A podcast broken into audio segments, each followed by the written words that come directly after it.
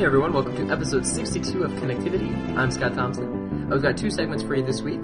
First up is a Wii U third party segment uh, with myself, Neal, Mike, Zach, and Patrick. And after that is a segment about Paper Mario Sticker Star with myself, Patrick, and Tyler. Enjoy.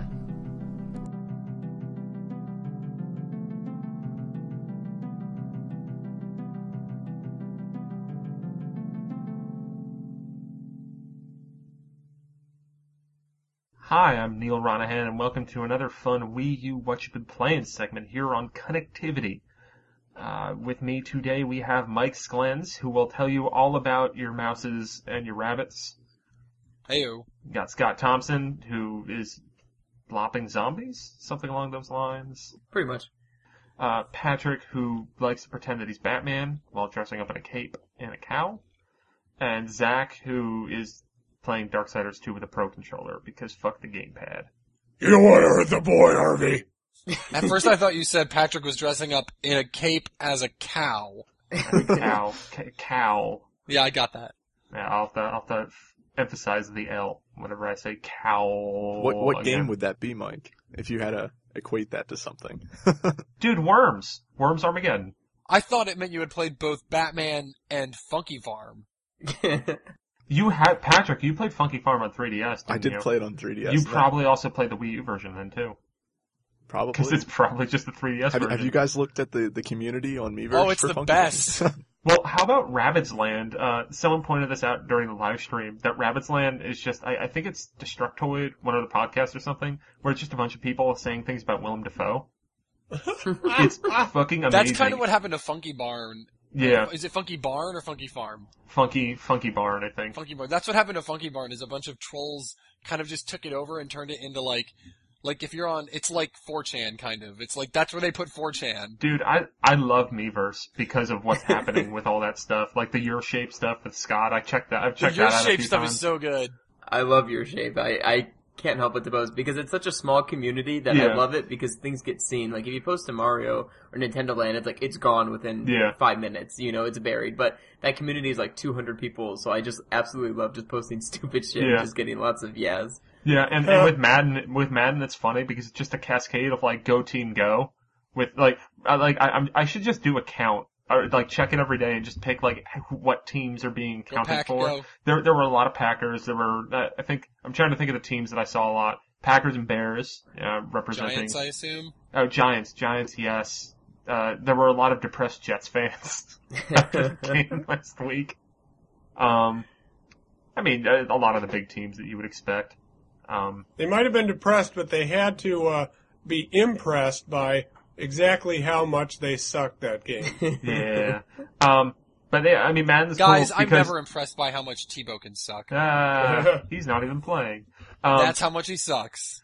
Um, but Madden, like they have like you know this cascade of go team go, and then occasionally someone will ask a question about the game, and then you'll see it go down, and then that person will comment on their comment being like, "Does anyone know this?" Everyone's too busy about being like, "Go team go!" Rah rah rah. That's amazing. Yeah, Miiverse is such an interesting like social experiment. It's great going from channel to channel and really just seeing what you find. Like I had no idea this this stuff was going on in Funky Barn, but I'm excited to check it out. Yeah, and the Rabbids Land stuff is also oh, classic. Oh yeah, yeah, Rabbids Land. Yeah, I gotta check that out Just a bunch of Willem Dafoe, and I mean Willem Dafoe's pretty rad, so I'm I'm just surprised that they let you. I mean, I know because people ask like, "Is this game worth buying?" But I'm surprised they let you comment in it without having like, Yeah. played the game. I'm, I wonder if that's something they thought about enforcing, or I, I know there's some way that at least I've heard that like there's like some kind of like checklist of what you've played. So maybe they limit you somehow. I don't know. I, I think it indicates on your post whether No, or not you played indicates it. there's that little box with a check mark on it. That means you played the game. oh, So then I guess maybe you know there could be mods if you spam it and people could report it if you're a dick about it. Right. Did you guys see that fake article about they did a someone wrote a fake Iwata asks on like how they developed the penis drawing Yes. detection technology? that was great. I cracked up at that. That shit took off too. A lot of people like retweeting that as if It it, got was it fooled a lot of people. Yeah. In, in all honesty, I like I saw that I'm just like what the hell and went and checked the Iwata asks for it. I'm like wait a minute, this is from like a month ago. That we already would have known about this. I had a moment where I thought that like there was a new one that got released. Yeah. It's so it's so well written. It though. really is. It's wonderful. Yeah, I don't. I'm surprised I haven't seen any penises. I'm surprised they don't even just slip through like for a second. They don't they don't last long. It's pretty much like you need to look right away. Just like in real life. I think as soon as something gets reported, it gets hidden until the mods Yeah. see it and decide. Right, right. And there's so many people. It's it's so easy for someone to be a party pooper and report it. Or maybe it's after like four or five reports or something. All right. Well, we we have a shit ton of games to talk about. I think in totality we've got uh, somewhere around ten at least. So let's start off with the guy who only has one game to talk about because we're going to focus about third-party Wii U games this time. Well, we'll probably be talking more about Mario and Nintendo Land as the weeks go on. But for now, Mike's going to kick us off with some Epic Mickey 2: The Power of Two. I wish it was better. It's fucking terrible. It's not terrible. It's bad. good. Okay, this is a great game, like a very good game, bogged down by technical issues, and I think a lot of it has to do with the Wii U port because it didn't. They didn't even start working on it until like February or something, right? yeah, it's like a baby. Oh, it took nine months to make. And it was done by this company, Heavy Iron, who I've literally never heard of. Them. I think they made Kinect games. wonderful. You see how much money that brought them. Now they are doing ports of games to Wii U at the last minute. Yeah. Um, I think that's the biggest problem with it. I'd like to play it on another platform and see how it plays on like the PlayStation or the Xbox or even the original Wii because I'm sure that was written on totally different code. Well, you can you can read uh, Alex Culafi's review of the Wii version up on the site. Give it like a six or a six. yeah, he didn't like it that much. I really want to see what it plays like on the Xbox or the PlayStation. I might like rent it or That's still done by a, a different company. Like Junction Point's the only the only uh, they only did the Wii version. They only did the Wii yes, version. and then it was Blitz Games did the 360 PS3 version, but they had a lot more time with that. Yeah, and they were probably working with Junction Point the whole way through the game. Like they were co-developing at the same time, probably. Yeah. Anyway, the Wii U version was obviously ported over and suffers from so much slowdown. It's miserable. Like It doesn't like ever get like stutter, super stuttery, like not frame by frame or something like that, but it's it never consistently runs almost ever at Yeah. at full speed. I mean, it's the kind of thing where uh, Mike and I both have this game, and I put about an hour or so into it on two different occasions. Once with someone for co-op, and once without. And I found all the co-op stuff to be fucking terrible, both with a person and without a person. And I found the game mechanics to be not improved at all from the previous game. And it just, it seems like you're exploring the same areas, and the same shit happens. But this time it's voice acted, which, I mean, the presentation of the game is fantastic. Oh, it's so good. That's that's what really makes me. That's what really makes it so painful that the game just doesn't run well enough. Is that the set dressing is some of the best in any game you'll ever see. Like it's the art direction is so strong. I love that it's voice And- acted. and all of and all of the voice actors are amazing. Cary Elwes. He is Gus the Yeah. Gremlin. That's awesome. And it's you know if you, the guy who's who do the voices of Mickey and everything do the voice you know it's the same voice actors. Yeah. It's Disney's voice actors. So it's yeah a lot of it is really good and the cutscenes are done in this Mary Blair. It's a small world style that looks fantastic. It's the art direction is so strong in the game and it just hurts so much that it just can't quite run at full speed because the rest of it is it's standard fare platforming. It's not going to light the world on fire as far as its like gameplay mechanics, but they are they are sound gameplay mechanics. They're they're fun enough. Like I said, it's, it's not that great. The, what makes it great is if you're a Disney nerd, the environment that you're traveling through, and the, the story is interesting too if you're a Disney fan. So it really appeals to that part of me a lot because I absolutely loved that aspect of the first game, and now I get to see all of this wonderfully recreated art in high definition the whole time I play it, and you're just seeing all these weird pieces of like Disney past. Like in one of the areas you go through, um, the float yard, which is like where all the old attraction floats are, no, parade floats are, and there's some parade floats that I remember seeing, like when I went to Disney World as a kid. Like there's, there's this one of Donald. I think it was for like the 15th anniversary of Walt Disney World, or maybe the 25th anniversary of Walt Disney World. Um, and he's got like this giant, like, just headdress of fruit, like massive, like Chiquita banana, like fruit headdress thing on. And it's, it's exactly as I remember it from my childhood. And it's so cool seeing shit like that pop up in this game. And, and the game, like I said, the gameplay is fun enough, but it, if it was not dressed the way it was, it would not be a good game at all, I don't think. It's, it's not bad gameplay, it's just not, not great. The paint thinner mechanic is really cool. It's something that no other game does. Um, but the big problem is that the game seems to slow down the most when you're doing it because it's I think it's having problems with the the paint physics and what's slowing the whole thing down. You'll get into an area where there'll be like four or five dudes like slinging paint or paint thinner at you, trying to hurt you, and the whole point of the game is that like you can either put them on your side by covering them in paint, or you can erase them by hitting them with thinner. And I almost feel compelled to use thinner because if I make them disappear, they stop throwing paint around and they stop their their assets disappear from the game. So that's one less thing that But don't has you to get it. Mike? Playstyle matters. Playstyle does matter. If you pick, take the thinner path, the game may run the game better. might crash if you if you paint people. I t- I've been taking the paint path. It's it's rough going, especially during some of the bigger boss fights. But it's really it's really fun to play through it and just see all the art. So I'm gonna suffer through the rest of it. Godspeed. Maybe maybe I'll trade it in and put the money towards a uh like a PlayStation or Xbox. I'll be of it. honest, it's probably going to be the first Wii U game that I sell or trade in. I want to like it a lot. I, I I wanted to as well, and it's So is the game good on the other systems? I've I have not heard good things at all. well, Mike, didn't you play it at that event?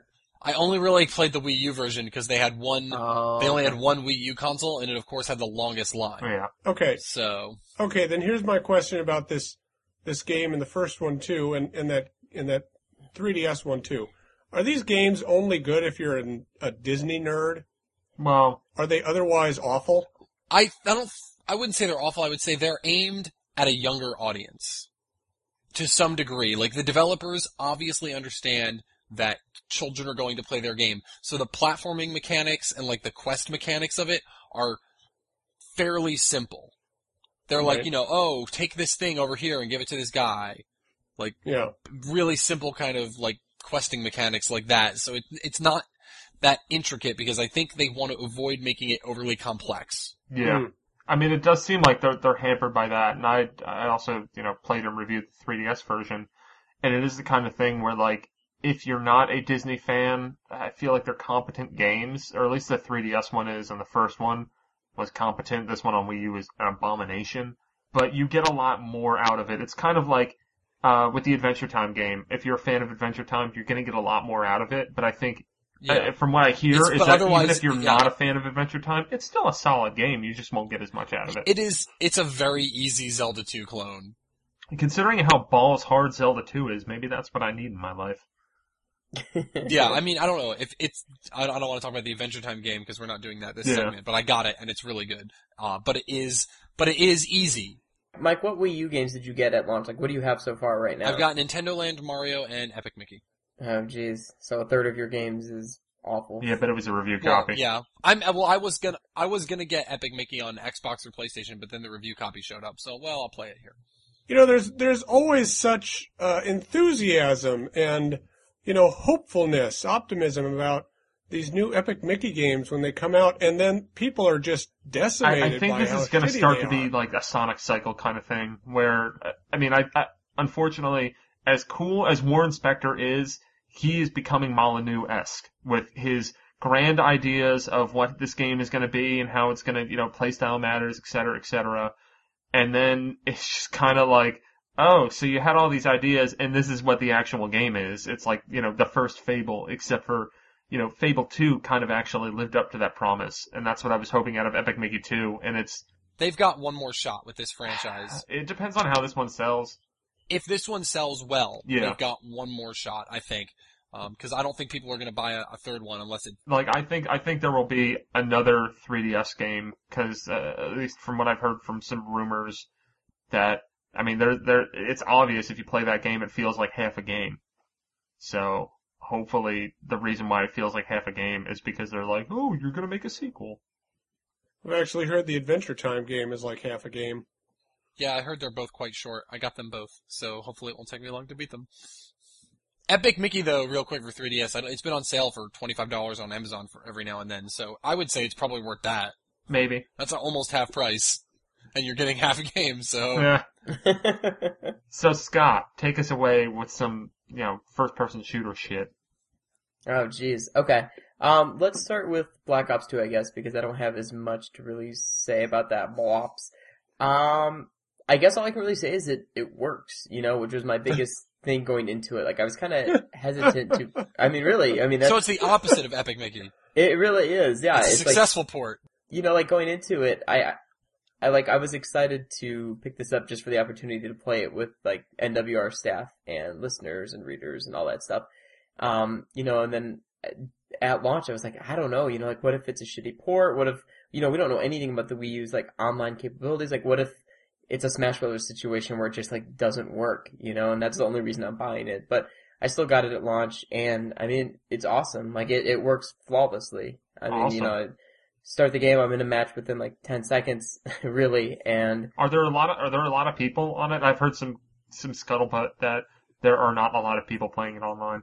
there's uh, usually between like 800 to 1,000 people playing. Cool. I heard it, the only thing it was hard if you don't want to play team deathmatch, it's hard to find the other games. That's the thing, like, like probably between like 6 to 800 of those people will be playing Team Deathmatch, and then like spread across the like 11 other modes.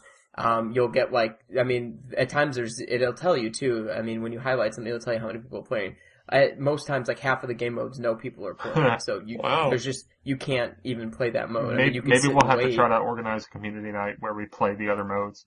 Right, see that would be perfect because no one's in there, so we could just create a big party and just jump. So you can create a party because that was something that was foreign on the Wii. Because like GoldenEye, like I remember doing a You couple Wi-Fi four nights with people that, on a team. where we were trying to plan like you know getting all the people together in a match of eight people, and it was near impossible to do. Yeah.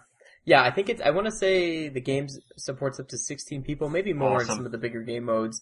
And yeah, you can create a party right from the, the main menu. Right when you, when you log in, um, it tells you everyone uh, on your friends list who's playing the game, and then you just highlight their name and say invite to party, Cool. or you can just join their game in progress. Um, and it's like, it's so smooth. I mean, really, yeah, it's like playing, like on PS3 or Xbox Live. Like, it, it really is incredible with how well it What works. does the gamepad do when you're playing it like uh on the TV? When you're playing it on the TV, how's what's the gamepad do?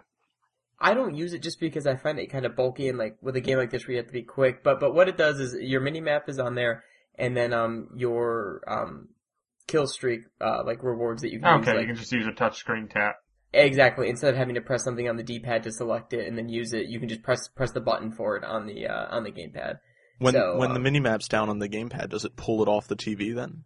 I be- no, it's still on the TV too. Okay, okay. because So- I, I feel like with a game like that, it'd be a pain to look back and Yeah. forth really quick. Oh yeah, absolutely. So it's on both. And then I did play a little bit on the gamepad when I was playing last night and watching the Packers lose.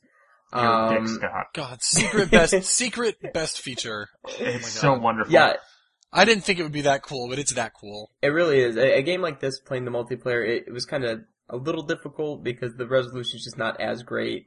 Um, so it was still kind of hard to like make off enemies far in the distance, but it was totally still playable and I had a lot of fun with it.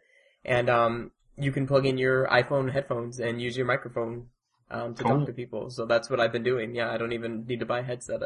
That's a really cool thing that I don't think anyone really knew going in. Yeah. It's just Right. like, oh, this is how the headset works. It works with some shit you probably already have, Yup. which Yeah. means people are actually going to use them.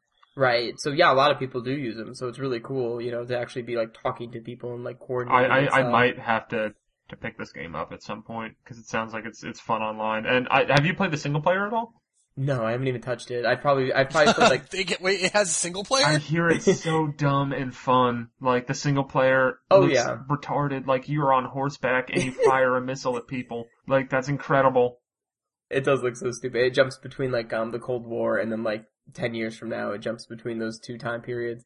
Um, I'll get to it eventually. What's kind of cool is you can actually set the game where you want it to start when you boot the game. So like what I have it now set is it just jumps straight to the multiplayer menu. So I don't even I don't even see single player or anything.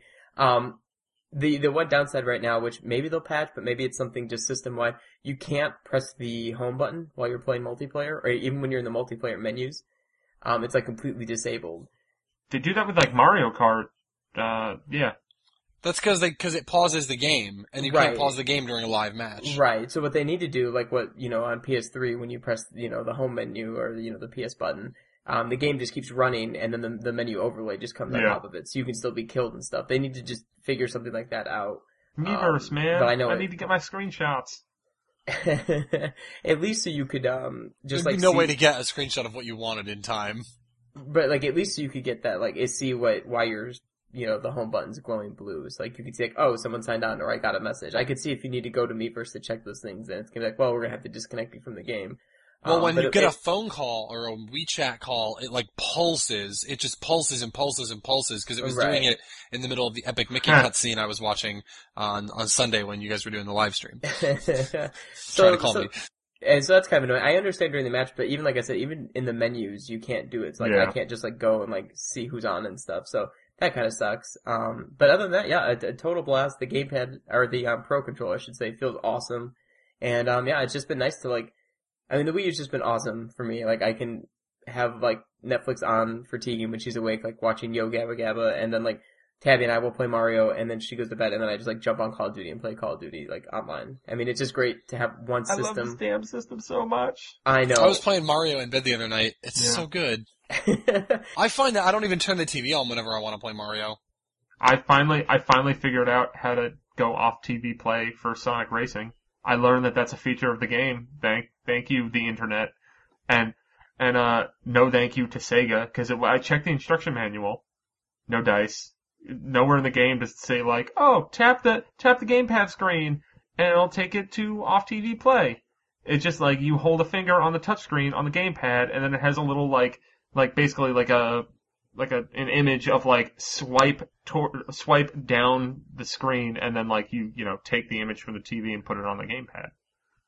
So yeah, Black Ops 2, very good. If any listener out there has it and isn't friends with me yet on Wii U, add me. Um, I'm totally down to play pretty much all the time. I've been playing a lot with um, Lag64, who now goes by uh, Nintendad. Um, just changed, changed his name on Twitter and stuff. Yeah, so been played a lot with Oh, him. okay. That's been a lot of fun. Um, actually, James Dawson from the staff and I got a chance to play with guys from Treyarch last and week. you got your shit wrecked.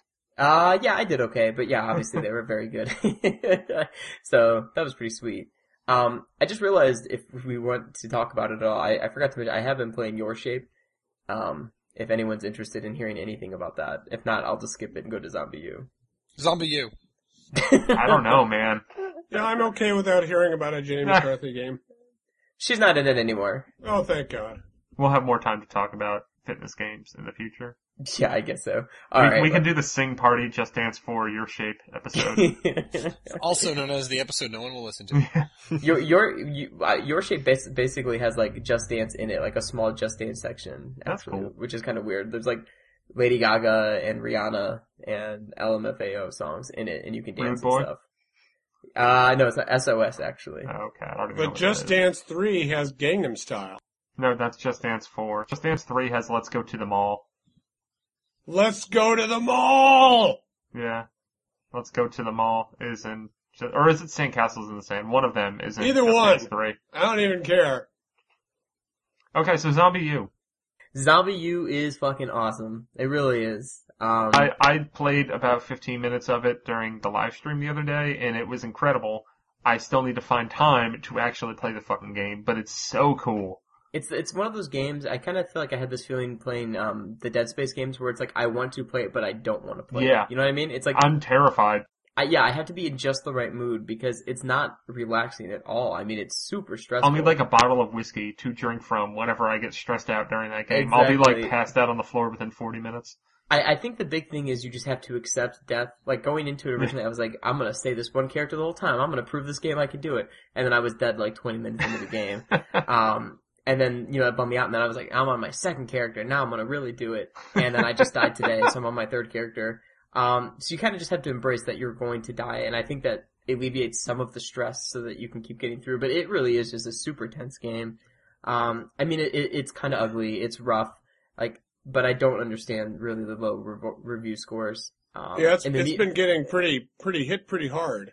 Yeah, and like it, it really is a good game. I mean, like the melee combat, which you'll be doing a lot because ammo's so limited. I mean, it is kind of the same thing. You just have your cricket bat. You know, you hold L on the the gamepad, and then you press. I kind of like that. I it. like the way that feels. Oh yeah, and like it's simple and like, but I guess I can understand because it doesn't really evolve. You know, like you Yeah. pretty much do that the entire time. But it feels it feels right, and it's stressful, and that's only useful when you're fighting one, maybe two zombies. If you have like two or three or more zombies on you, like that's it. Like you can't melee. You got to run away. You got to use some of your But, big but then guns again, because this is also coming from the person who in Bioshock leveled up everything you could with the wrench because I just like beating the shit out of people in. So you just have some sort of mental condition. Yeah, like I would have, well, I would have like a fucking like a. I, I had some of the the plasmids or whatever powered up, and then I just have the wrench. I didn't really do anything with guns in that game. It was incredible. That's cool. Um, but yeah, it, it's super rad, and it will send out announcements to you. They'll display on the screen, and you can also bring up a menu to see them um, when people on your friends list die, and they'll let you know that they've been infected and kind of the general area where they've been infected, so you can actually stumble across them and, and kill them, and then collect whatever ammo and stuff that they had. Um, so I was playing yesterday, and I was just going along, and then I actually came across um, Andy's zombified self.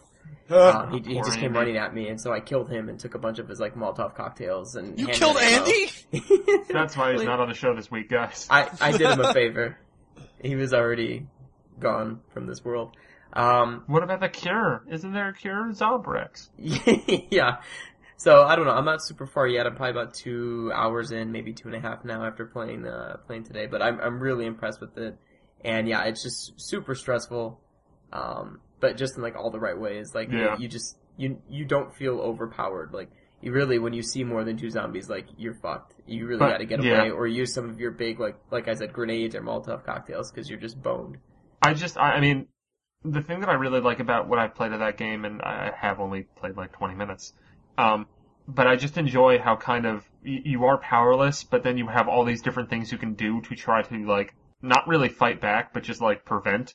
Um, Yeah. Because like you have the radar, you have that map that you get, you have all your inventory stuff, you know, you have the the scanner, and it does a very good job of giving you these faculties that you can do things to kind of you know watch your watch your ass.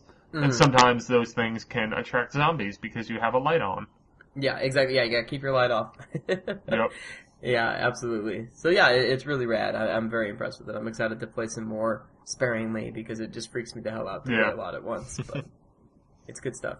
All right, so Patrick, Yeah. what you gonna Batman. talk about? Yeah, I Bat- guess. Batman. Batman's really good. I, I'm really, really glad I waited. Um, so I, I keep on hearing from everyone else except for you that the frame rate in that game is abysmal. I, I don't know what people are talking about. I didn't have an issue with that whatsoever. Like not even like Um, at all. I mean, there was a few instances during cutscenes and stuff where the game would just kind of stop for like maybe a second or two, and I, I thought the whole system locked up because that's happened to me a couple times now. Um, playing Nintendo Land mostly, not Batman, but then it would just pick right up. But in combat and stuff, everything runs real smooth. Yeah, that, that that game is awesome. Yeah.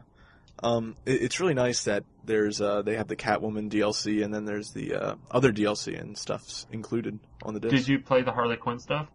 I started it and then I just stopped. I heard it's kind of bad. I did too. I, I played a little bit as Robin, and the Robin stuff, he has like different weapons and stuff, so that was kind of cool. Like he has like a shield. Yeah, those are basically just like challenge m- missions, though, right?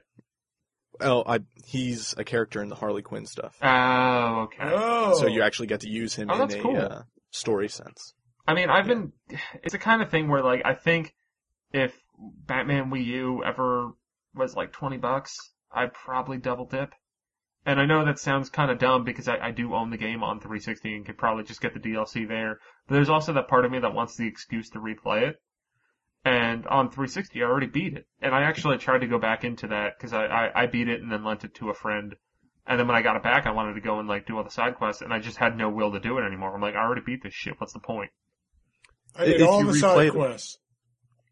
If you replay it on Wii U, you're not going to get like a whole bunch out of the gamepad itself. Yeah, okay. It's not as good as Arkham Asylum. Eh, I can, I What? can You don't see like that. Get I, off this podcast. It's not as good. It's nowhere near as good. I really like I like both of them, but for different reasons. I mean, they're they're very similar, but I think Arkham City improves the improves on the combat a lot. But Arkham Asylum has the better kind of like Metroid-ish gameplay. Arkham Asylum is a Metroidvania Yeah. game, and that is why it's better. I liked Arkham City's story. Arkham City's very good. Yeah. I'm not.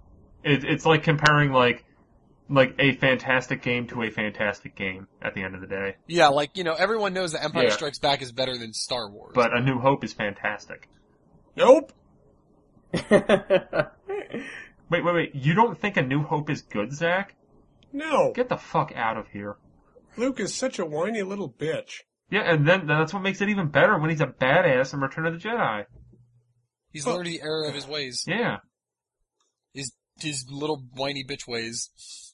and he just wanted to go to Tosche Station to get some power converters, man. Uh, okay. So Patrick, tell me about Trine 2. Oh, th- this is my first time venturing into Trine. I didn't play Trine or Trine 2 ever before. And I, I'm not sure how it compares on the PC or I th- is it available on It's the on Xbox and XBLA PS3 and? PSN. We actually got a when I got the the review code for this from Frozenbyte.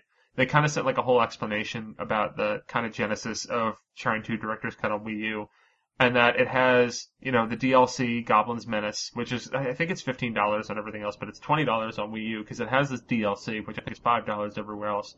It also has some Wii U exclusive stuff, but they're saying that it might not. I mean, like I think like there's like you know super crazy PCs that the game will look better on, but it's basically the best looking version that they have, like I guess in house.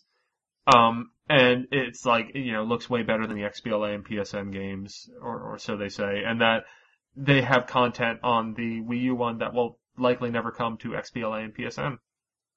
But is it on the Steam version? Um, the there's some ex- the Goblin Menace DLC stuff that is included in the Wii U is available on the Steam version, and there's Wii U exclusive levels that are only on, which I think you need to beat everything else first to even unlock them. The them. thing about Trine 2, and I really like am super interested in it, but 20 bucks is a lot of money for a game that costs, I'm looking at it right now, seven and a half dollars Yeah. on Steam, and the, that Goblin DLC is four dollars. wow. wow. So for twelve fifty, I could play this game on Steam. Yeah.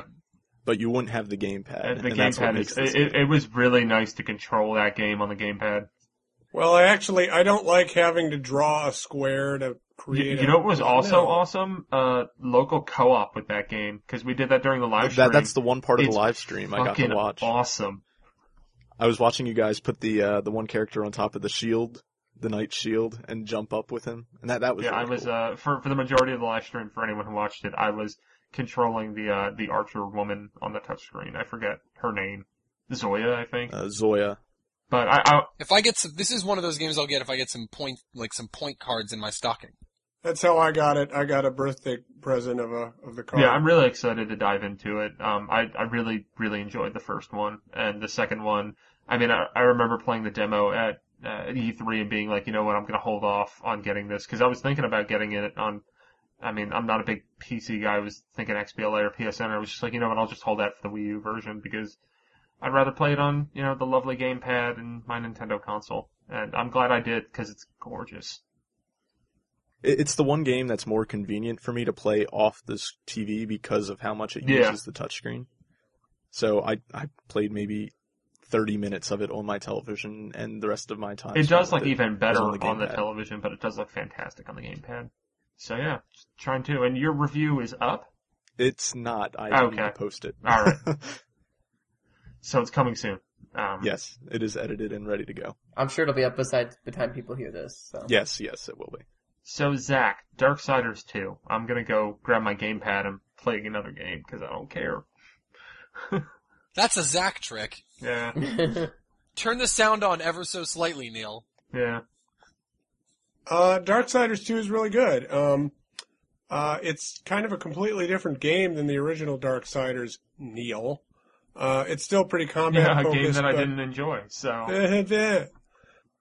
um, uh, it's it's you know roughly similar. I mean, you ride around on your horse and and kill things with your scythes and go into Zelda dungeons and and come out with items and and stuff.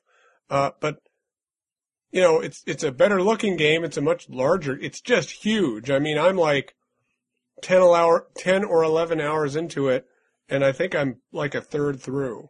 The things that are different about Darksiders 2 is there's a huge emphasis on loot. Um, and all your loot is equipment. Um, So they played Borderlands. yes. I don't know how I feel about it. It kind of breaks up the game a little bit because I'm, I don't like leaving things lying around, so I have to go and look, okay, is this loot any better? No, okay, I'll just either leave it or pick it up, or oh, it's better, I'll equip it. And then you spend a lot of time selling the loot and buying other things. It's, it's much more of an RPG or I guess like a Borderlands than Darksiders 1 was. Darksiders 1 was very directed and linear and you're just this dude killing other dudes and going through like six or seven dungeons and then you win. Uh, but this game is all about like doing shit for people. Have Have you ever played a game where the protagonist is the only guy who in the entire world who Yeah. can do anything for anybody? Like? Epic Mickey Power of Illusion. Oh, okay.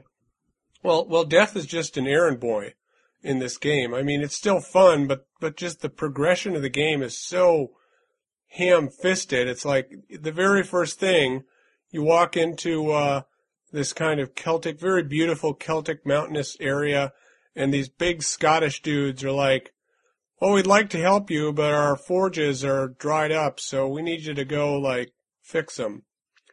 And then you do that, uh, and then um, and then they say, "Okay, we'll let you into this new area now, and here's this key to to fix uh, constructs like golems." You're like, "Okay, cool." And and then you meet this giant golem who's like, "Well, you're going to need to do this before I can let you into this area." It's just it's just bullshit like that. It really annoys me. Um, you know, if there was a better, I mean, it's just the way the story is put together, but I wish it was put together in a better way. You know, they don't have to make Death an errand boy. I, it, it bugs me. the, the game is still really, really good. It just, the, and, and the other thing that bothers me about it, God, now I'm sounding like I'm down on this game. uh, before I say what bothers me about it, I'll say it's a gorgeous game. It's beautiful. The music is wonderful. Uh, the, the, I just love the art direction in the Darksiders games. Uh, it's just so imaginative and, and really well done. Now, here's the thing that bothers me. Um, the story, because this is not a sequel and it's not a prequel to the original game, it's like a at the same time um, Um, and uh, I forget the term for that. There concurrental, perhaps. uh, it almost has nothing to do with the original story. Like, you know, while War is off doing his thing on Earth, you're like traveling through these mystical lands and, you know, the land of the dead and this maker world where these big Scottish guys create shit and you eventually go to heaven and hell. I know I haven't gotten there yet, but, you know, every area that has nothing to do with the original Darksiders. And as a result, it feels incredibly disconnected. Um, in fact, your quest starts out as I'm going to, you know, prove that my brother's not guilty of whatever he did in the first game by doing completely other things that have nothing to do with it. So it just feels like a completely different game. You you could call this a Darksiders reboot, and I don't think anyone would notice. The Darksiders. Yeah, the Darksiders.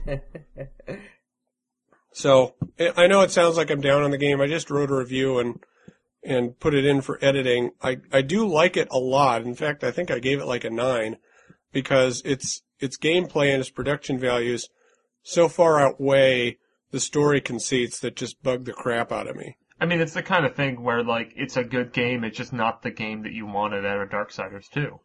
I guess so. Yeah. I mean, when they when they first announced that they weren't going to do a, a sequel, I was like, "What? Why wouldn't you do that?" Because the first game ends on this epic cliffhanger. Yeah, I've because after I played some of the first game, I was like, I'm never going to finish this. I read what happened, and that cliffhanger is ridiculous.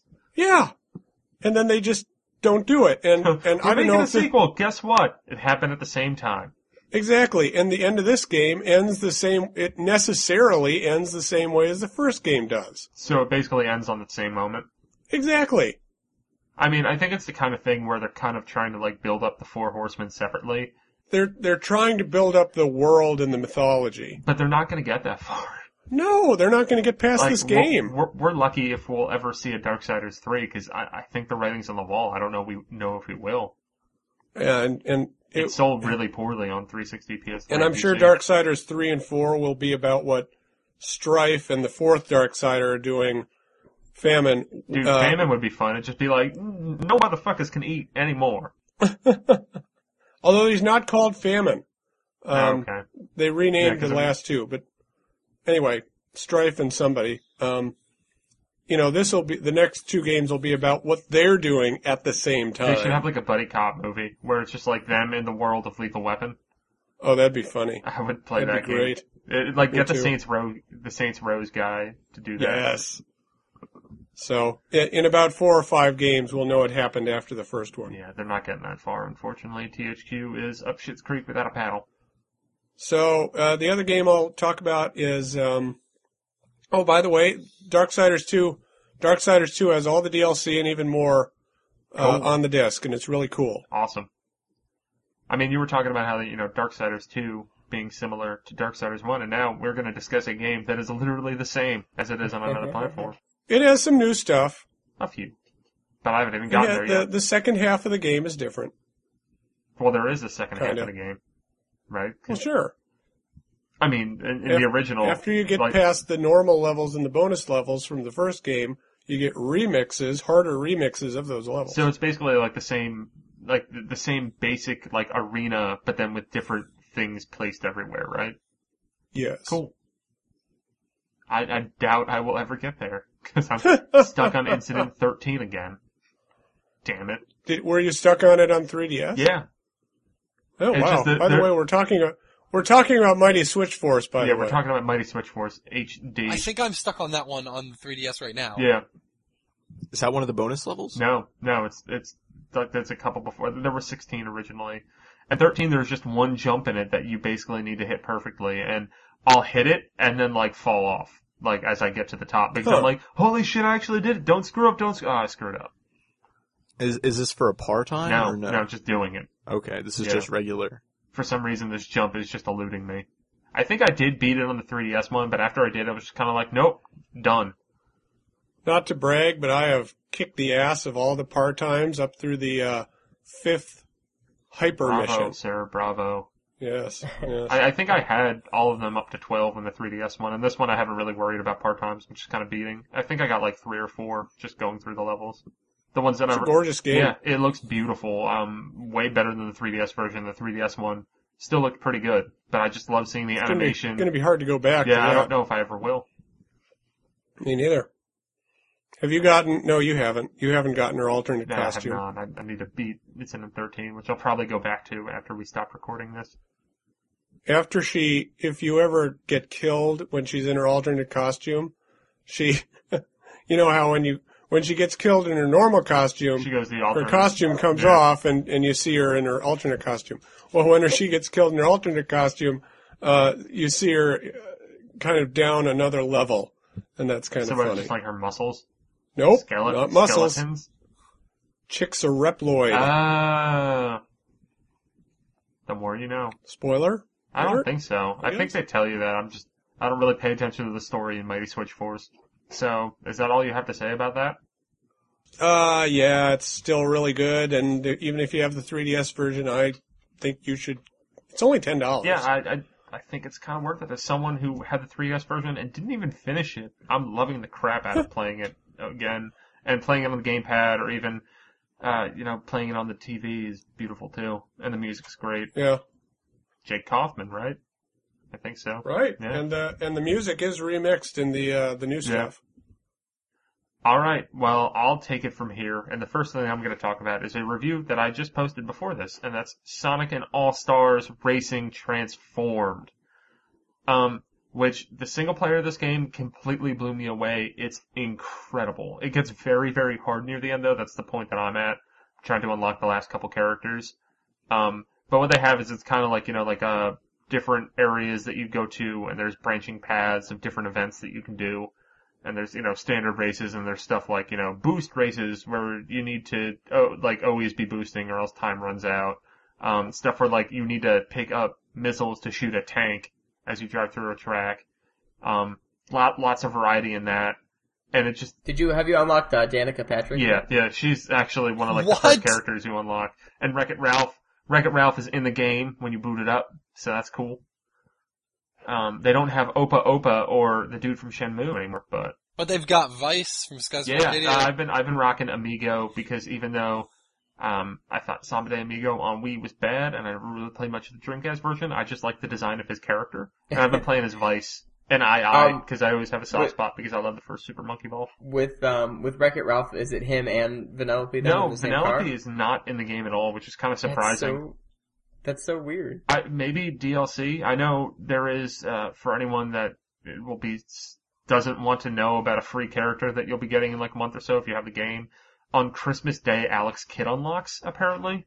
Like so, I, I think like in Oh, because I'm sure all the modern day Sonic fans even Yeah. remember who Alex Kidd is. I mean, he, he was in the first, uh, the Sonic Racing game, but, um, I mean, really, like, the single player experience in this game is so much fun. It's so, it, it's just like, it, it, the really good thing about it that I have to say, after kind of going from Mario Kart 7 and being let down by that to an extent, at least in the single player, multiplayer Mario Kart 7 is still as fabulous as ever. But, Single player Mario Kart is never great. yeah, but that's the thing, is that the single player in this game is far better than even the multiplayer. Um, oh, sure.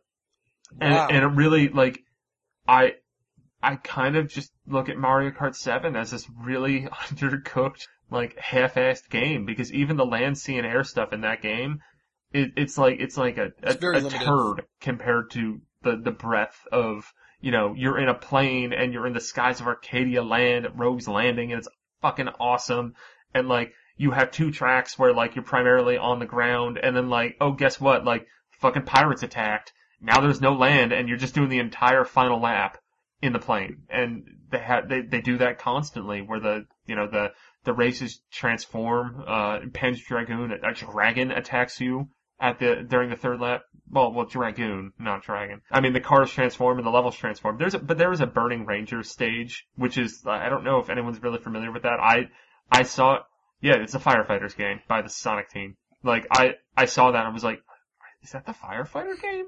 And you're going through the level, and there's even a person like a voicing, like there's a voiceover being like, "Ah, there's a fire over here. We're gonna go in that direction." And I guess it's like stuff from the game. I never played it, so I don't really know know that much about it. Um, there's you know Golden Axe stuff. I'm still looking to unlock uh, Gilius Thunderhead because I like playing as him in games. I played as him in the tennis game because it's fucking the the dwarf from Golden Axe. Um, I mean, there's so many like lovely Sega references throughout this game it's really like I I'm completely taken by the single player and it's totally worth it for anyone that wants a a fun single player kart racing game. Me. Um the online multiplayer is pretty good. I honestly don't think I'll really play it that much mainly because I don't really play online games that often. Um I mean like I played some Mario Kart online, but even that I'd rather play with people in the same room. And my experiences with playing this game with people in the same room is kind of weird because I mean you can do five player split screen, which sounds awesome. Um, because you have one Sounds well, you have terrible. one person on the gamepad, and then you have on the split screen. But everything takes a dip. The frame rate's pretty awful. We even tried it with just four people, and the weird thing is, is that one person always has to be on the gamepad, as far as I can tell. I think there might be a way to kind of switch and use a pro controller instead of that, but it, I mean it's just like unintuitive on how to even do that.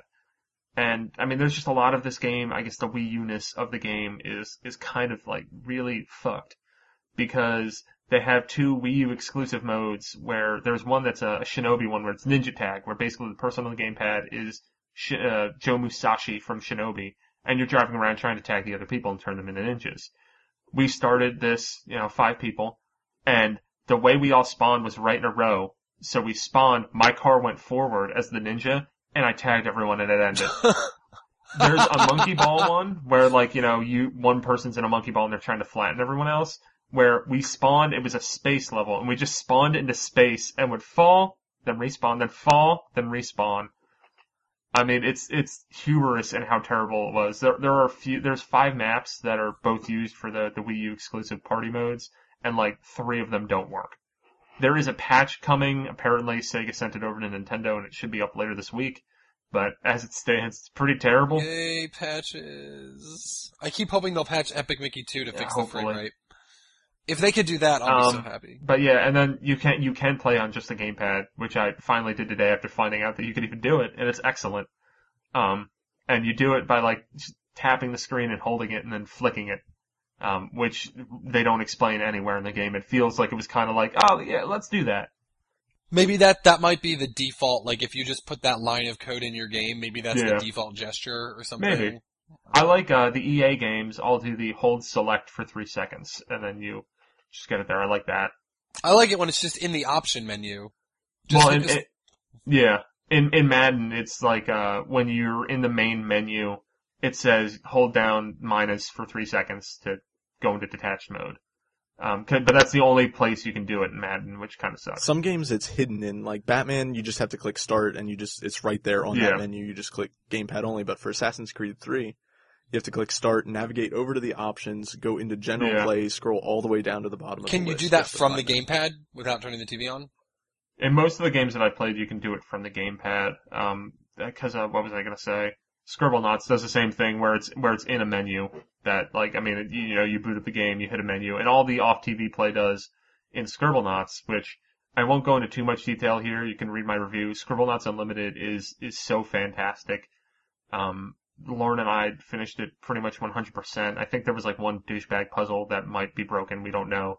But about 12 hours and we did every puzzle in the game and it's awesome. Wow. Um, so it's the crazy. scribble knots you always wanted. yeah, yeah, pretty much. Um, but Scribblenauts basically just shows the same thing, or at least scribble Scribblenauts because the person who is, you know, writing everything in is always using the gamepad, so there's not really much sense of even looking at the TV. The only thing that putting that as off TV play does is output the sound from the gamepad. Um, but yeah, uh, I've been playing a lot of off off gamepad stuff, or, or you know, gamepad only stuff.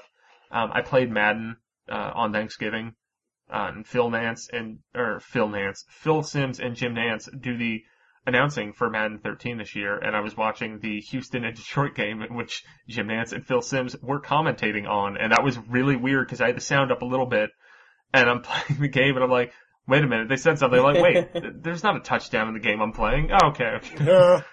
Um, but that was really smooth. But uh, although I vastly prefer playing Madden with the TV and having all the the gamepad stuff on it, I think that's really sharp. Just having like play selection.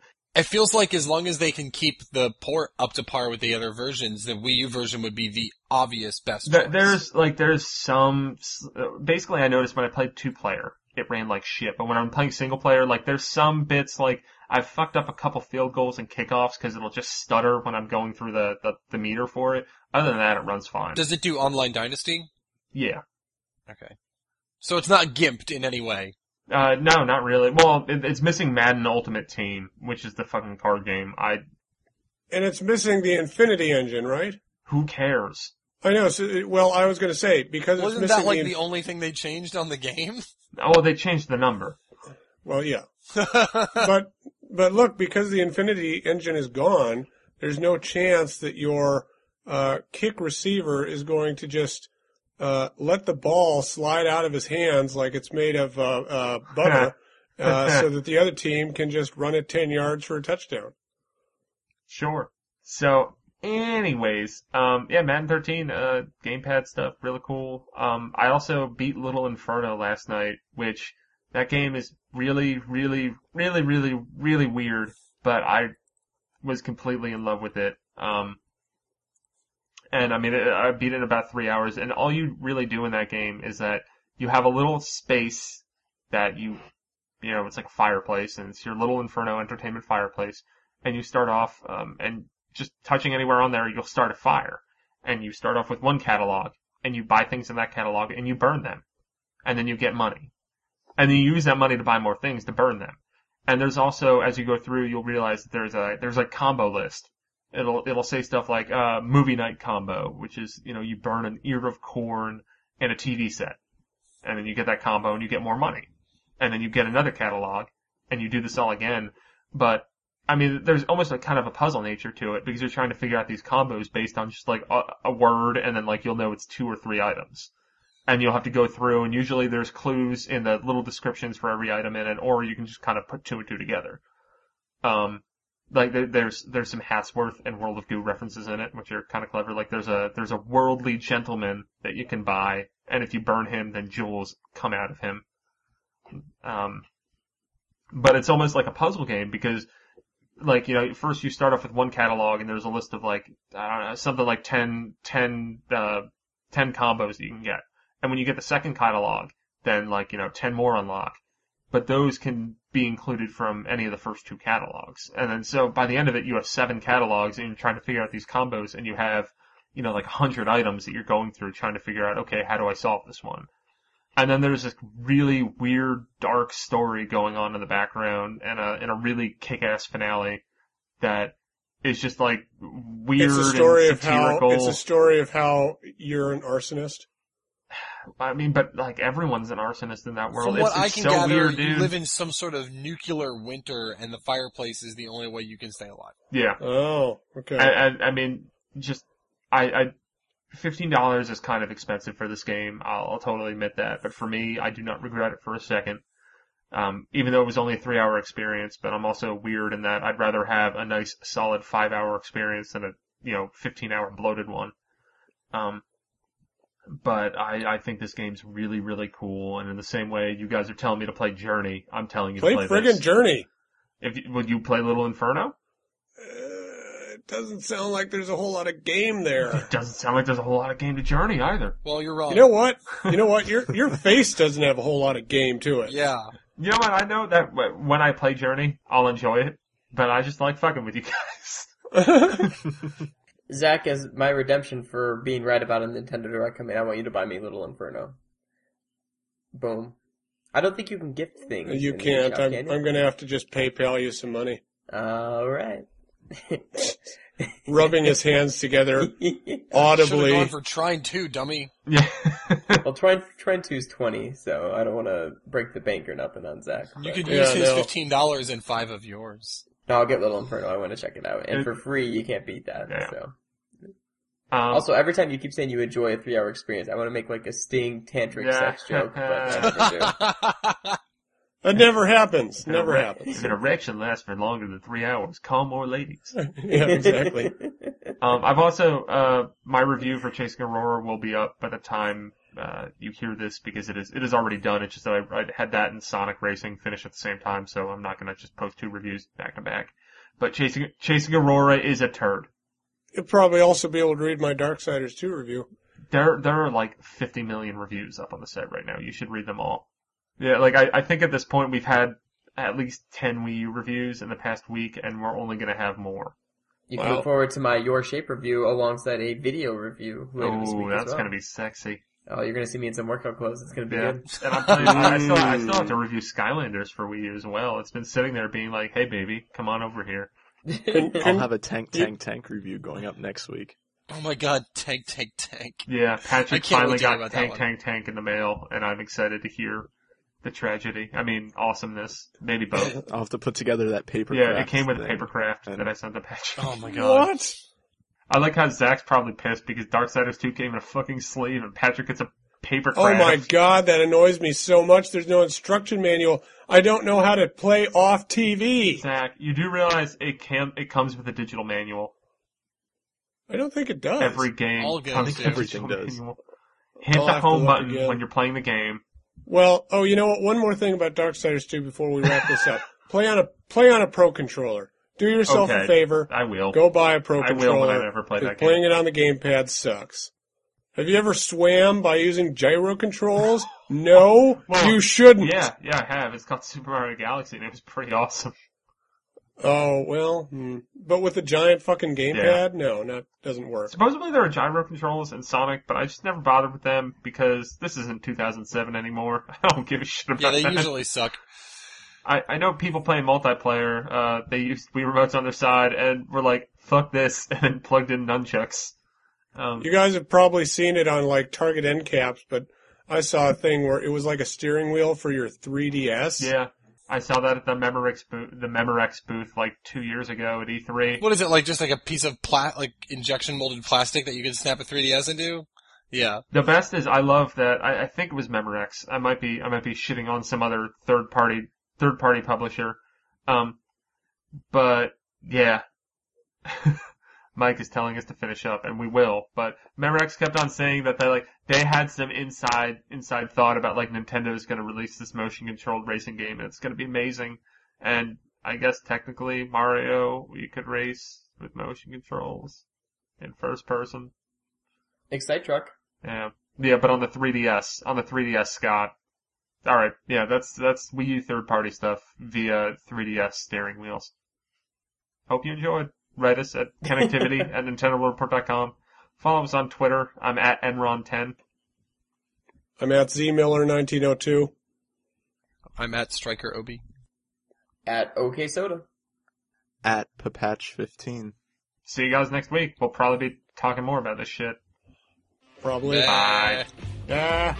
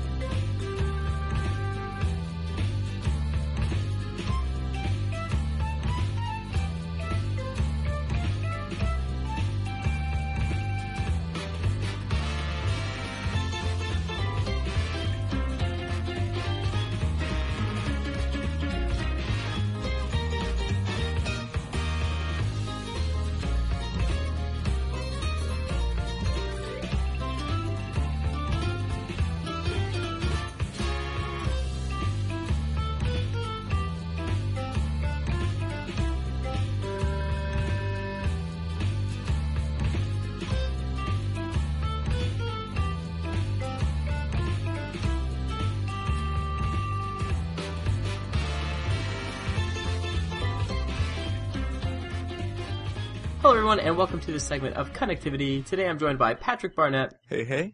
and Tyler Ohlew, Hello. and uh, we're going to be talking about Paper Mario uh, Sticker Star. Um, a sort of divisive game, I think. I, I just reviewed it. Uh, the review went up last week, uh, late last week. I gave it a seven and a half out of ten. And um, we're going to talk about the game, the pros and cons, and um, yeah, should be should be pretty good. Um, I think it's a game worth talking about. It, that's not the best score in the world, but there's a lot. I don't know. There's just a lot to this game that to like and to Yeah, it, it's weird, Scott. I think I told you this already, but I really, really like the game, but I completely agree with your 7.5 score. And like your review in general. Yeah, totally. Yeah, it's like I, I it's not a game I would I would totally recommend the game to most people. Oh yeah. Um, but the, it it's just it's flawed in a lot of weird ways. Let's start first.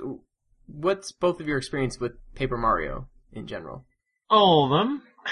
Okay, so Tyler, you you've played all of them. Yeah, like it, they're it's a really great series. I think I have like I think um I had a 64, but I never got um, Paper Mario. And then on the GameCube, I played Thousand Year Door.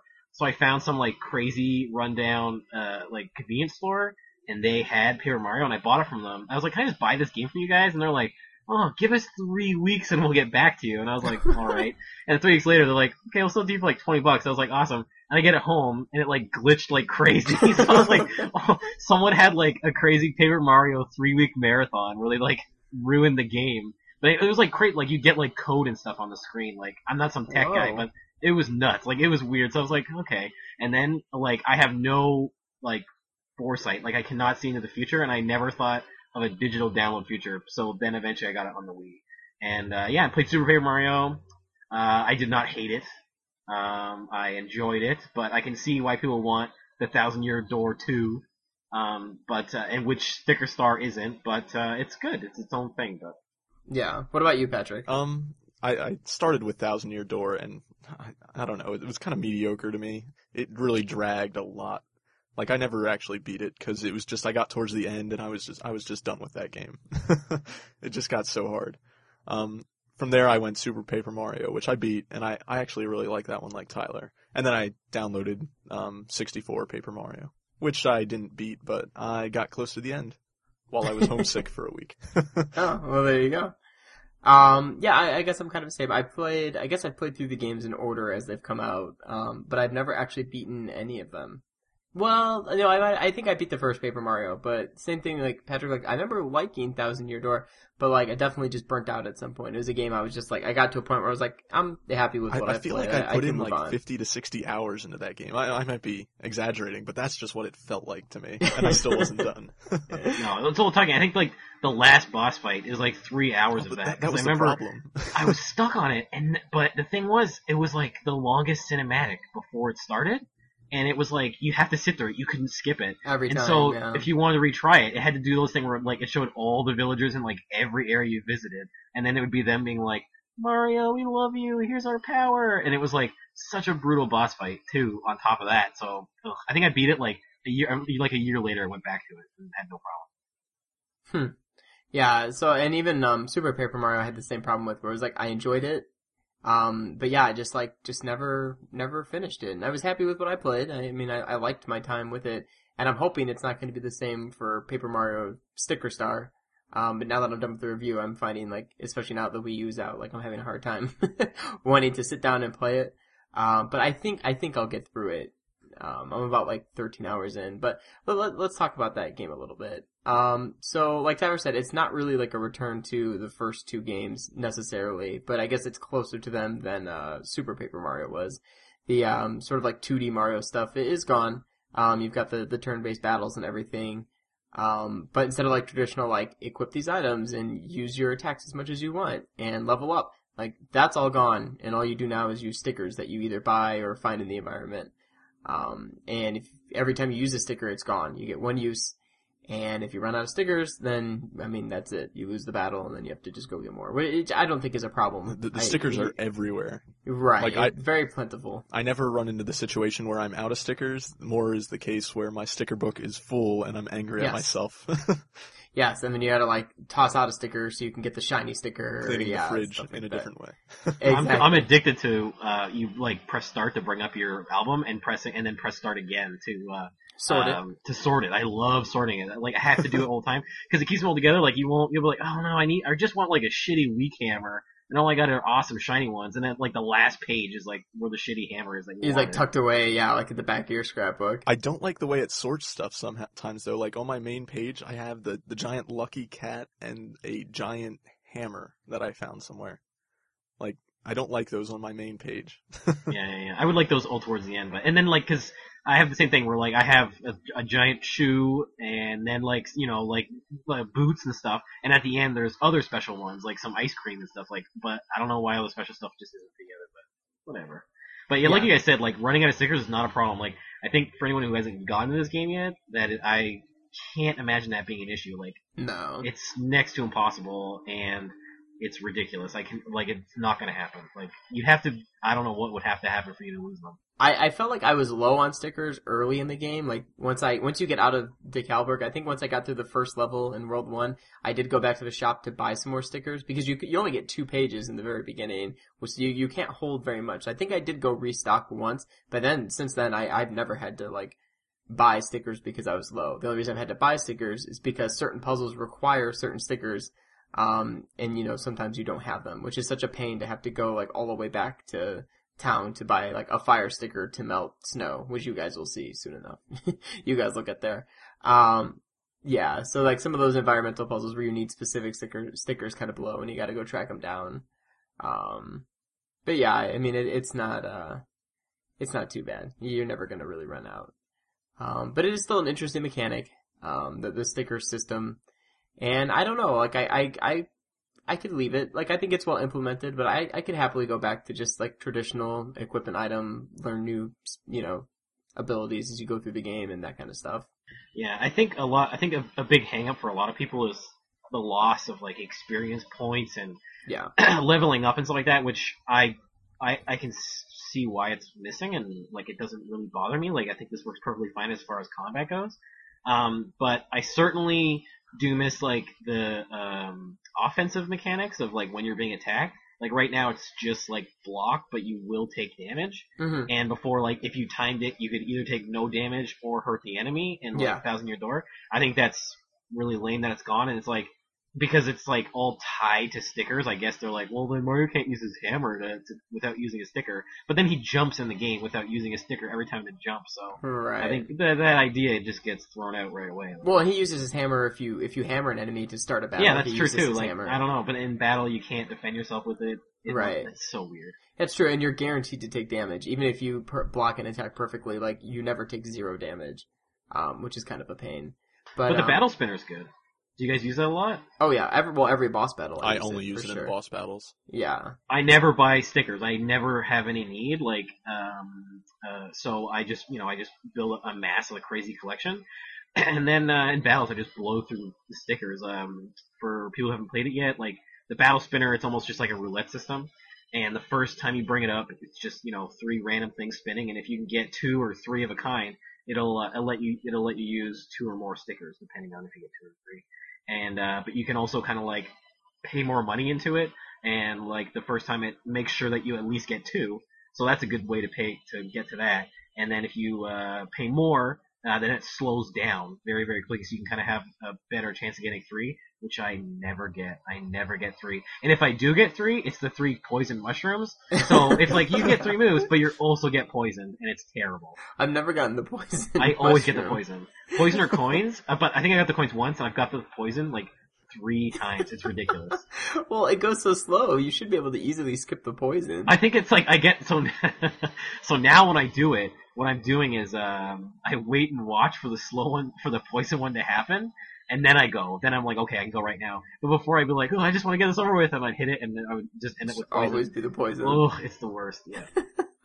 Um, yeah, I've matched three probably like three times throughout the entire game, and I'm like 13 hours into it. So yeah, three is very, very hard, but even two is enough to give you a pretty good advantage. It, it feels like it's more luck than timing. It more is. anything. Yeah. It, Is it that- really is. Yeah. I mean, the third little roulette wheel that I that does not slow down. That one stays fast like all the, through any stage of it. Right. So it's ridiculous. yeah, it's very hard to um to match up. Yeah, it's just good for boss battles because one weird thing is that this game does not let you choose who you attack. Uh, the the enemies line up, and uh, the first sticker always goes towards the first enemy, second sticker towards the second, and third towards the third.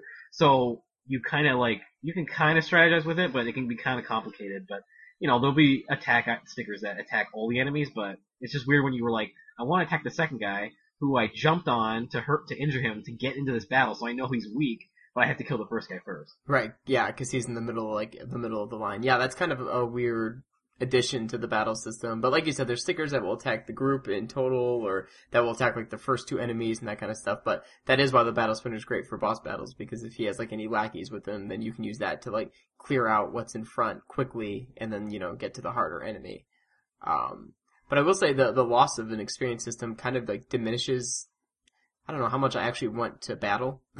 like it gets to a point as you get further into the game that it's just like there's no reason to fight any of the enemies on the map. Like you have to fight the bosses obviously, but as far as just like random little like Goombas and Koopas, you know, who just are on the, you know, in throughout the levels, there's no reason to stop and fight them really. Well, well, I'm not sure. I I kind of noticed this. I'm not sure if it's actually a real thing, but I seem to think the more enemies you fight during a stage equals more coins you get at the end of the stage after you reach the the goal goal star, and the coins like rain down from the sky.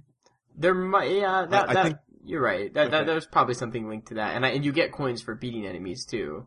Yeah, Um, yeah. Just you know, just even after the battle, you. you I, I get a just couple noticed that like when I run through a uh, stage and I don't battle any enemies, I barely get any coins raining down on me. Sure. And the coins are really for buying more stickers and the battle spinner. So I don't know, like just and if I'm not buying stickers, then there's no real need for it. It's like it's just a weird thing where you're like the coins are like okay, but I don't know. I think like you can buy as you go through the stages, you'll see like silhouettes of doors, and later on in the game, you can buy stickers that allow you access to those secret stages. So like sorry, just secret areas. Um, so I think in that case, like then you kind of want money because you want to buy this expensive sticker. But I have no need for that. I do not care. So Yeah, I don't care either. where's Well, the I- money and- gonna go? I was Go telling Ben. Tyler before the recording, but I, I buy so many stickers to paperize things because, um, especially in the in the desert area. This is kind of a spoiler, maybe. So skip ahead 30 seconds. But um, you need the vacuum to clear out the dust, and I couldn't figure out that I needed the vacuum, so I was just buying stickers and just sticking it. and just sticking them there. And then I, I needed them again later, and oh, I just ran into so much issues. I burned through like 800 coins. oh god, yeah, so that's bad. The the only time I've ever really like burnt through money is I think actually the fight with the blooper. Um, which Tyler, have you beaten the blooper or you're at the blooper? I'm at the blooper and I get really close, and then you can get poisoned. Yeah. So if you probably like, but uh, it seems like I'm playing it poorly. You know, So- you know what you need. You need the one up mushroom. Um, because when you use the one up mushroom for ten turns, it get, it refills your health uh, by ten points every turn. I Yeah. have never even. I don't think I've even found one. Like I think I've just used standard mushrooms. Yeah, there's yeah one up mushrooms. I think you can um you find them and I think you can buy them from like the um the store. I, I want to say it's actually the store that's in in the first world, like World One Five or level yeah World Yeah, One Five. yeah, okay. Um, there's like a little store up there that you can get to. Yeah, they Um, sell the doors, right? Yeah. Uh, yeah, yeah. And so I th- no, wait, no, World One Five doesn't sell the doors. The one that sells the doors are the ones, uh, is the shop in the forest. Oh, okay. At like the lookout. But if you Yes, go to, um, to right. World One yeah, I'm pretty sure it's World One Five. It's a secret one. You- have to, yeah, you have to get through like World One Three or something through the secret exit to get it. Um, but yeah, when you do, I think there's a little shop there and you can buy them. But yeah, that that will totally make that fight easier for you because you're not wasting a sticker, you know, refilling your health. It'll just take care of it for you every turn. So I think it's enough that it heals like what you're losing from the poison. So that's what you And, need. and and you brought up an interesting thing to say there, just for listeners, is like the stages, like the game, partly because it is a handheld game, they're broken up into levels, like more clearly defined, like Mario classic kind of levels, where it's just a beginning and an end, and there are secret exits, and you get them through various means. But uh, it just makes things more bite-sized. Like you don't have to spend an hour just to clear through an area and wait and hope you can find a save thing. Like there's uh it's really rare to have a save button in the middle of a of a stage. It's just you kind of just beat it and get over with and save out the world map. Absolutely, yeah. Unless there's a boss battle or something. But you're right, yeah. For the most part, it's just like, yeah, the level is just small enough. My my complaint though, and, and like my biggest complaint, if we're going to get to that now, is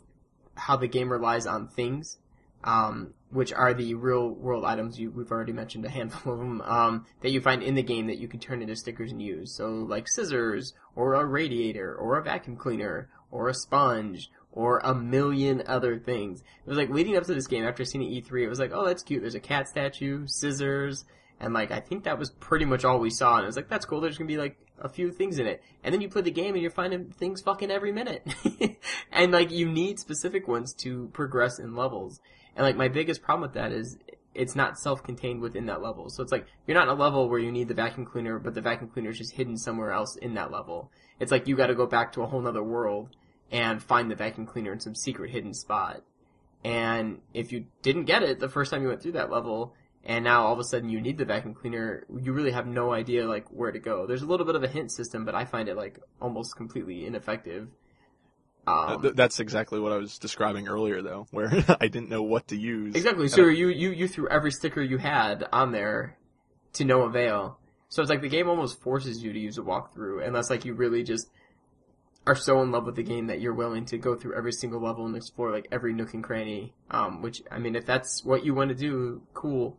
I, I never really had a problem like like personally like the things the puzzles that use things. I never really had too much of an issue. Like I found that I would just find them like naturally like, through the course of the game, and I was such a weird like thing hoarder that I like never used them, and I just kept them around, and my book would just fill up like crazy. But I was always too afraid to use them. But what I would agree, most like hundred percent on, is that the things, some of them are tied to like boss battles, and uh, like they're really obtuse. Like I would never be like, oh, obviously use this.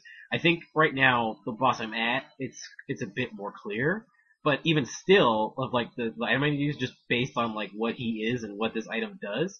But um uh, it's definitely more clear. But still, you got to use it at a certain point, and that point is not made clear. And in the case where I'm at now, if I use, if I say I have two moves, if I use this special item and then a standard one after that, then it'll like go away and you can't use it. Doesn't matter. Then it's like lost and right. it serves no point. So it's like you have to like take that into account. Like it's just un- all these unknown things that otherwise make the boss fights like a total nightmare if you don't know to use a thing like oh yeah, I mean almost unbeatable, really. I mean the the very like the second boss, Yeah, or it? That- That's I just ran into that issue myself. That second boss, you need a certain item, and you need to use it at a certain phase during the fight.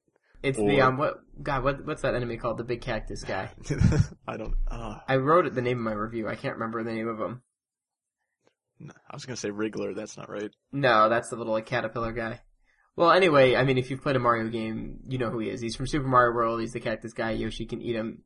Oh, Pokey. Yeah, you're right. It's it's po- it's Pokey. What happens in, in that fight? I mean, there's just to let you guys know now. There's gonna be spoilers in this conversation. So if, if you haven't played the game and want absolutely no spoilers, then I guess turn it off. But you're gonna need spoilers anyway because I doubt you're gonna get very far in the game without reading walkthroughs, regardless. So, um, but yeah, so you find a giant Pokey with like 300 health, and this is like the second boss in the game. So you've probably got like what, like maybe 35 health. I have 45 added. Oh well, Patrick had a 45. Yeah, So.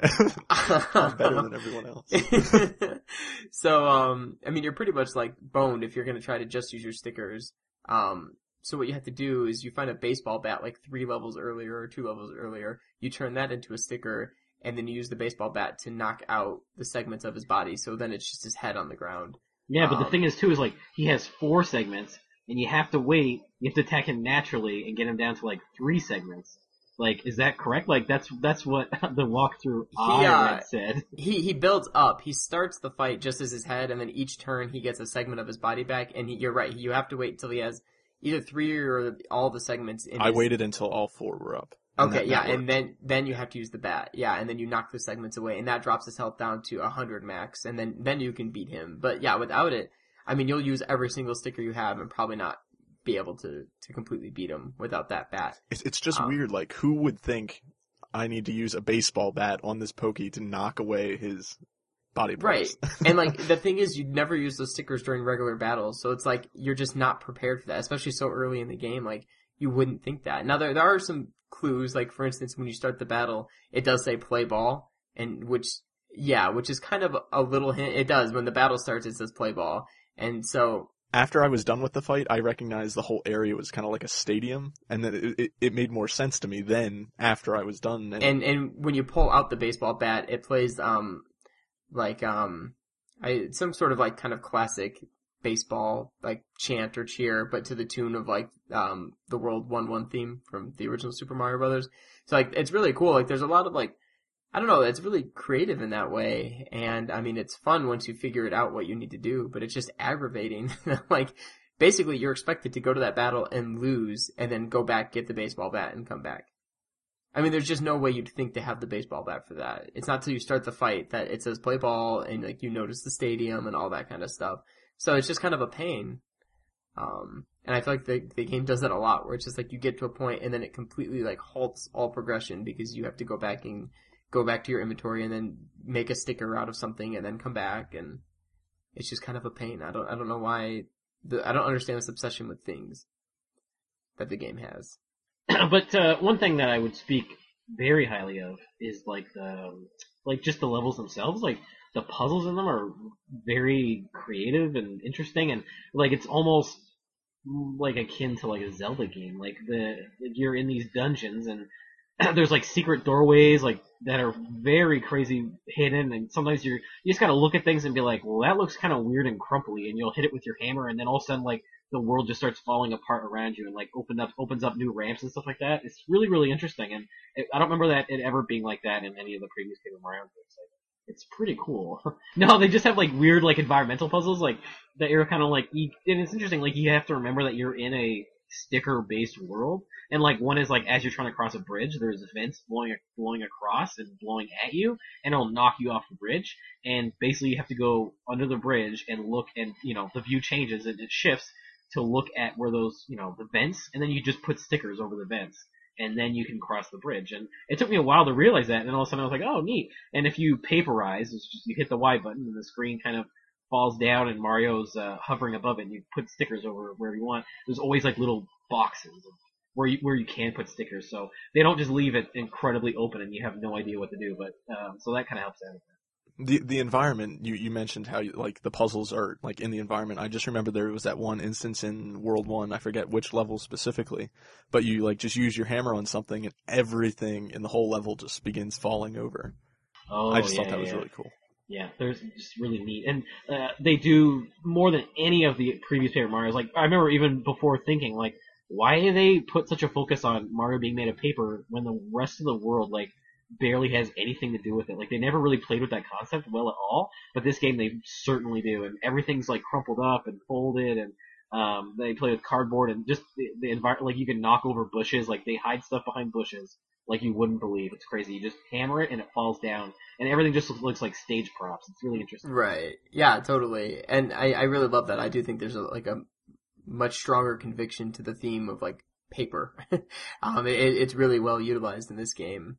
And I mean, that is the shame. It's like the game looks great and I love the style and there's, I, I do love the conviction to the, uh, the paper theme, um, you know, throughout. And that's why I just wish the, the boss fights and the puzzle solving were a little bit like better executed because the game really like, I don't know, for, I mean, Zelda games don't really look inviting to everyone, I don't think. Like, you know, I think there's, you, specific group of people who would go and pick up and play a Zelda game. But like Mario is so iconic that it's like easy for anyone to see a Mario game and like kind of want to play it. Like when I got Paper Mario to review it, my girlfriend like saw the case and just like fell in love with it because like Mario's adorable and it's all bright and you know like it just it's a very like cute looking game. But then she tried to play it and she just got frustrated and stopped. Like that's, it- that's me back with Super Mario RPG. Like I was like, when I was like a kid, and I was like, what is this game? This is terrible. Like what is Yeah. going on? Yeah, so it's just like it, it's, and that's fine. I mean, the game doesn't have to be like, you know, like dumbed down in any way. I mean, I appreciate that it's trying to be, um, you know, like, difficult, but I just wish it was a little like more transparent in its design and like in, in what you need to do. I, I find that you get stuck a lot.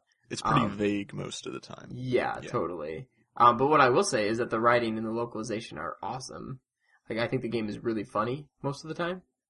Um, and I just I love Kersti the character, and I, I just love her relationship with Mario and the different like bosses and all the shit she'll talk to Bowser Jr. and all that kind of stuff. And I'll Also say though, just it, but it doesn't compare to the previous ones. Like uh, the, the the the the localization team themselves said that a lot of credit goes to Intelligent Systems for like it being very sight gag. It's like a lot of visual things. Like there's not as much writing or story at all in this in this game as there were in previous titles. So that was a that was a disappointment for me. And I do think that the game is funny, and I do think those those sight gags are good. But um, there's still it's just it's it's totally lacking, and there's no the characters are all toads. The enemies are all um, common Mario enemies, which actually came to light recently with the Iwata Asks, where it was like Miyamoto was the one that wanted that, and it was just like, no, let's have less story and, and and characters and enemies that people know already. Like it was like, okay, was really it's a step down in that regard, but still enjoyable. right, and see, I think that feeds into the the problem like I'm talking about with my girlfriend because it looks like it should just be a regular old Mario game. I mean, even the world map and stuff, like it just feels like it should be an old Mario game, and then it's just completely not. um, I wonder if she'd like Super Super Paper Mario, just because that played like a Mario, like where it was you were jumping on the enemies and it had that story and stuff like that. Um, you know, just jumping on enemies to kill them, and you didn't go into like a separate battle screen, but uh, right. that's its own ish, that's its own story. Yeah, I don't know. I, I think she'd like it once you get into the levels, but if I remember correctly, that game had a lot of like issue too, where it's like between levels. I felt like it was very hard to get to the next level, especially as you got further on. Like you had to go through like kind of the world area. Yeah, that hub Like, world was really hub world. confusing to navigate. Yes, yeah. So I could see her easily getting stuck in that too. Um, I got stuck in it. That's probably why I stopped playing. I just couldn't figure out where to go next, and just never went back to it. Um, but yeah, I don't know. I guess that's Paper Mario Sticker Star. I mean, do you guys have any anything else you wanted to say about it? I wanted to mention the music because it's fantastic. Oh, fantastic. yeah. Damn it, you're right. I, I think Yeah. it was Neal, I think, on Twitter that said he played like Paper Mario and then New Super Mario Brothers U, and you can just see how lazy they are in that game compared That to. was- I Paper actually said that. Oh, was it you? Okay. I'm yeah, I said I said that, and that's okay. I said that in Nintendo Land, like between Nintendo Land and Paper Mario, it's like the music's so good in both of those, and it really exposes how lame the music is in New Super Mario Bros. U. Up into the last world. Have you guys made it to the last world in New Super Mario Bros. U? I'm I'm in the uh, whatever mountain area it is. I can't remember. Okay, so you're you're just shy of it. Ju- yeah, just shy of that cloud area. Okay, and then after the cloud area, you get to Peach's castle. But it, Okay. in the very, I mean, it's you know, it's just music. Hopefully, you don't think this is like a No, crazy no. spoiler. But the the music for the last like world, the that plays like on the world map is like this crazy like haunting rendition of um the castle theme from Mario sixty four, Oh, and it's really really cool. Like like it just it's super like kind of like dark and like ominous, but like you recognize that like the the music is like just being upbeat and happy. So it's kind of cool hearing it in this light. It's totally awesome I'll have to look forward to that. that was the one exception. But every other music track in that game is kind of lame. Um, but yeah, Paper Mario, the music's great. Like whether it's just original music or just kind of like spin-offs of, of just classic themes. There's a Um, lot of it that just feels really jazzy to me. I don't know if, if that's a good way to describe it. Yeah. yeah, it's very upbeat. Yeah, I, w- I would totally agree with that. It made me think a lot of like Epic Yarn, like just Epic Yarn was noted for how jazzy it sounded and, and just played with old Kirby things, and I think this is the same. Like really interesting takes on Mario music. Yeah, I would agree. I mean, th- this game, apart from difficulty, is is very much like you know, sort of like Epic Yarn. I felt like Epic Yarn was very much, uh, you know, like convicted to the uh, the craft theme, which You I couldn't die in that to game either.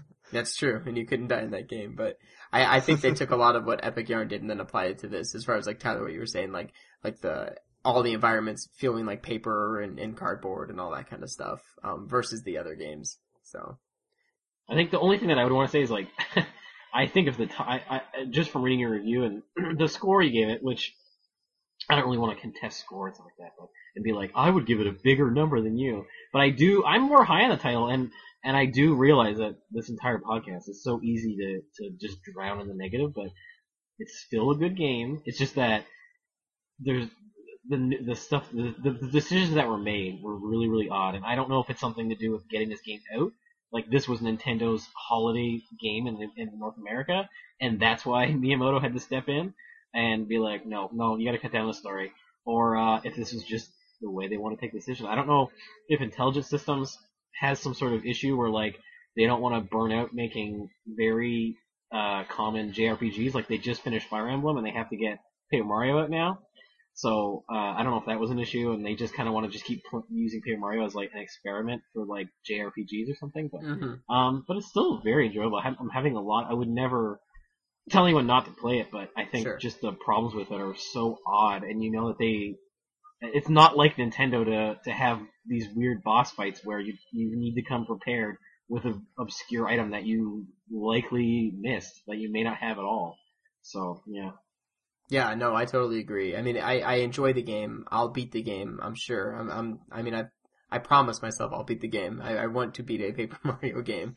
Um, and it's totally fun. Like when things are clicking, when you're going through the levels, like you know, and, and you're just progressing. It's totally awesome. I mean, it's great. Um, but then you just hit those road bumps where things just come to a complete halt, and you gotta either go find an item or at least just go back and get the item, and then figure out what you gotta do with it. Because like you said, it's not even so much just having an item, especially in the boss fights. It's like you gotta use it at the right time. So there's just a lot of like trial and error. If they did Um, something as simple as letting you like paperize on the go, so you don't have to go all the way back to the town to create Yes. that specific item. Yes, That'd be a that's a, good point way. too. Yeah, because those items are in your inventory, like the baseball bat or the scissors, but you can't use them in battle until you turn them into stickers. And you're right, you have to go all the way back to um to town to do that, or to one of the, you know, I, I think you can also do it in the shop in the uh, in the forest. But still, you know, it's like you still have to go out to the world map and go to a certain specific level, enter it, and then go do it, and then leave and go back to where you were. I mean, it would be great if Kersti, that's just something she could do right in your inventory. Um, yeah, I agree. That would alleviate some of the headache there. But um, yeah, it's a great game. I mean, it, I said in my review, I gave it a 7.5, and I said I wanted to love this game. I really did, but instead I just like it. And like, that's fine, you know? you know, it, it's not binary where every game's good or bad. This game is good but flawed. And that's fine. It's okay. Yeah. that can happen. Um, so yeah, I guess that's it. Um, so Patrick, Tyler, thanks for being here. Um, you, the listener, if you've got any thoughts about Paper Mario, if you've been playing it, um, either leave it in the talkback, uh, talkback thread or, uh, email us, connectivity at nintendoworldreport.com. Uh, we'll be glad to read those and respond to those. And, um, yeah, we'll talk to you guys later. Yep. Bye. Bye.